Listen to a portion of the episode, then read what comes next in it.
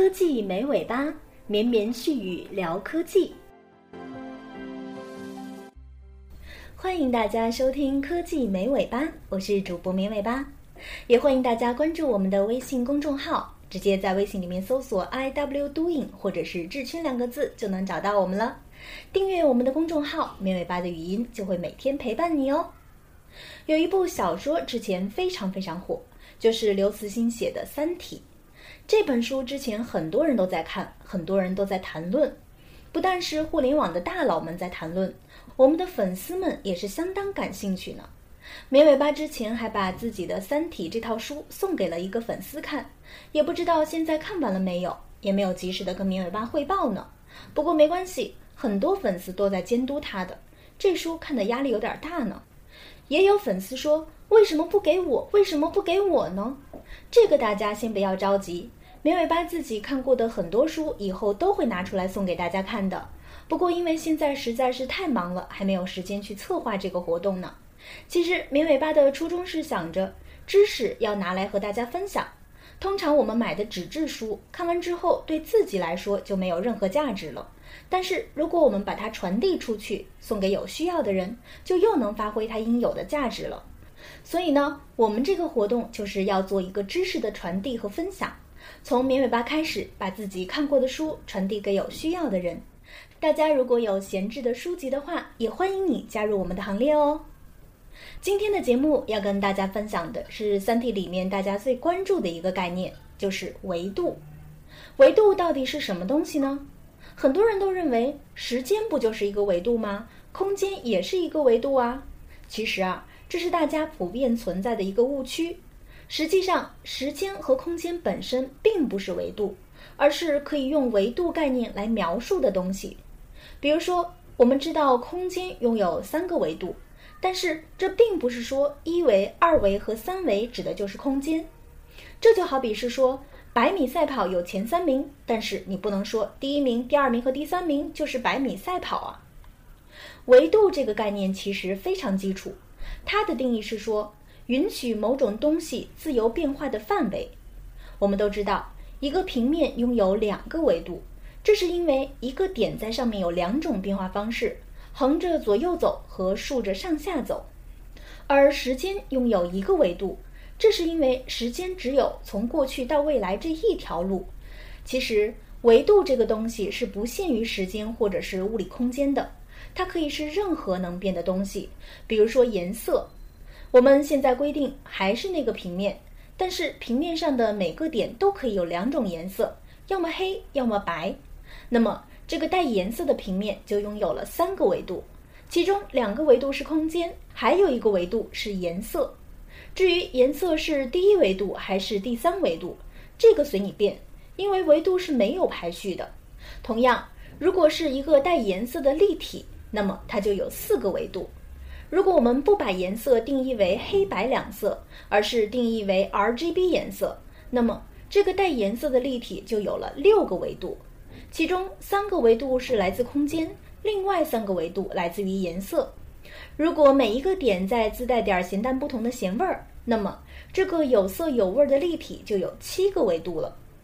其实说到这儿，大家就明白了，任何能变的东西，只要它没有和已有的维度重合，我们都可以把它指定为维度。所以只有当我们讨论的是一个有时间流逝的立体，或者说是时空复合体的时候，才会出现三个维度的空间和一个维度的时间掺合在一起。很多人平常习惯于说时间是这个时空复合体的第四维，其实啊，你也可以说它是第一维或者是第零维，因为就像我们刚才说的，维度是没有排序的。有些人总是以为第四维就是时间，这也是大家经常出现的一个误区。好了，四维说完了，来说说五维。五维又是什么东东呢？我们刚刚说的四维是时空复合体的四维，在这里面呢，任何一个点都只需要四个坐标就能够唯一确定了。但是如果我们要同时确定两个点呢，而且这两个点是互不关联独立运动的，那怎么办呢？对不起，这就需要八个坐标了。三个点呢，十二个坐标，以此类推。而四维时空复合体中的两个点这个东西，实际上呢就相当于八维中的一个点。我们可以想象一下，假如说有一条线，如果上面只有一个点，那就是老老实实的一维了。如果有两个点，那么你完全可以认定一个点代表 x， 另外一个点呢代表 y。 这样的话，一维空间上的两个点就和二维空间上的一个点是完全等价的了。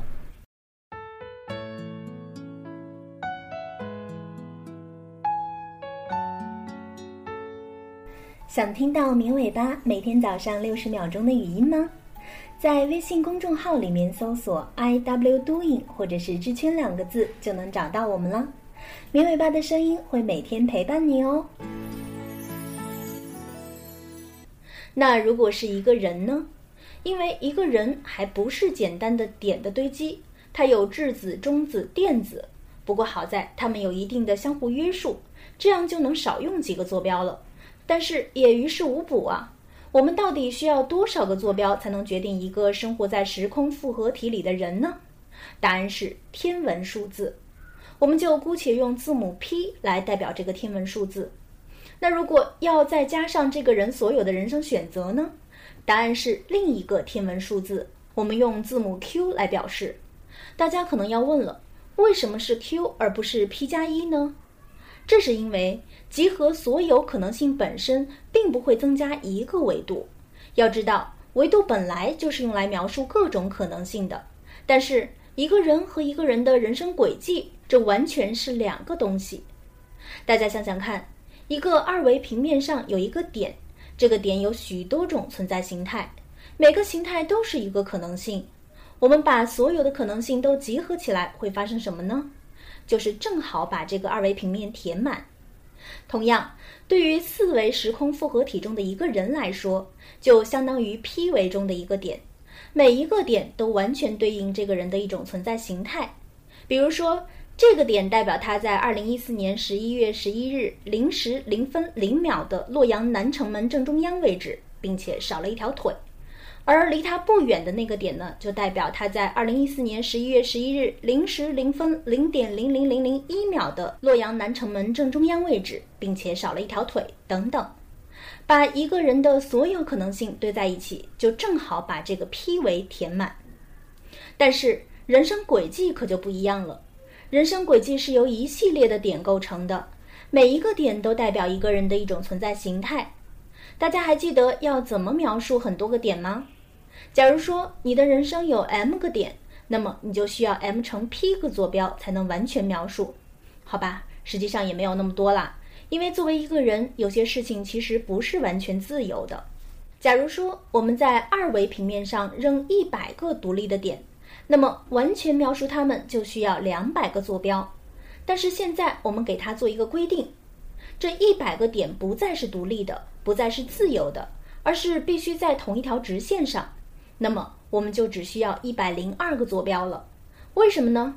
大家还记得万恶的高中数学吗？用两个坐标就可以唯一决定一条直线，那么剩下的一百个坐标用来决定这些点在线上的什么地方，总共加起来就是一百零二个坐标了。同样，在我们刚刚说的那个描述人生轨迹的 m 乘 p 维里面，有些东西其实是受约束的，不可能实现的。比如说，每个点都必须和别的点相邻，你不能这一瞬间在北京，下一瞬间就去了上海啊。再比如说，同一时间只能有一个点，你不能既在北京又在上海，也不能既有两条腿又有一条腿吧。所以实际上我们需要的坐标比 m 乘 p 要少，但是具体是少多少，这个就不知道了。再来说说六维，在科幻电影里面经常会出现时间旅行这个概念。其实公正的说，时间旅行是会增加维度的，因为当你掌握了时间旅行的能力之后，你就可以既在北京又在上海了，你的自由程度增加了，那么原来偷懒的减少坐标的办法就不能用了。可以说，你掌握了时间旅行的能力，就如同一个点掌握了摆脱那条直线的能力。其实时间旅行并不特殊，因为任何让你能够更自由的发明都会增加维度。比如说瞬间传送，它就能让你这一瞬间在北京，下一瞬间在上海。但是这个增加的维度增加的是生活在时空复合体里的人这个东西的维度，而时空复合体本身还是四个维度，不多也不少。那么把人换成宇宙呢？宇宙的粒子数量比起人的粒子数量来说，那是真正的天文数字了。宇宙的寿命比起人的寿命来说，也是真正宏大的天文数字了。所以啊，整个宇宙的状态需要用天文数字乘以天文数字个坐标来描述，而整个宇宙的轨迹需要用天文数字乘以天文数字再乘以天文数字个坐标来描述了。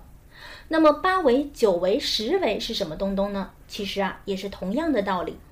在《三体》里面呢，有一个情节是说，有人发现了四维空间的入口，通过四维空间很容易的打败了三维空间的对手。那么如果人类真的能在更高维的物理空间自由穿梭，有什么用呢？其实啊，不用想太多，它不会让你变成神的。比如说像现在这样，你能够自由地往来三维空间，那么在二维生命的眼里，你就会做一些不可思议的事情。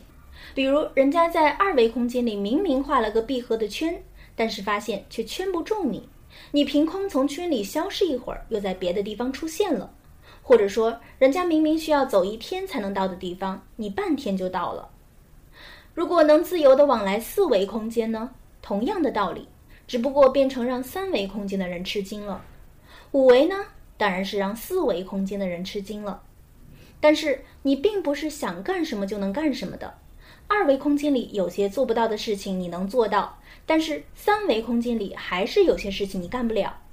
到了四维，你能突破三维空间的部分限制，但是四维自己也有限制。到了五维，你又能突破四维的部分限制等等，这样下去是无穷无尽的。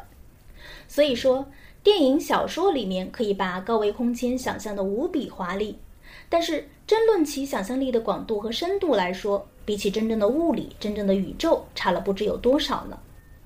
好的，以上就是本期节目的所有内容了，感谢大家的收听，也欢迎大家加入我们智圈的微信公众号，直接搜索 I W doing 或者是智圈两个字就能找到我们了。关注我们的公众号，面尾巴的语音就会每天陪伴你哦。最后呢，送大家一首好听的歌曲，一起轻松一下吧。 You got in so late as Sunday morning, said that you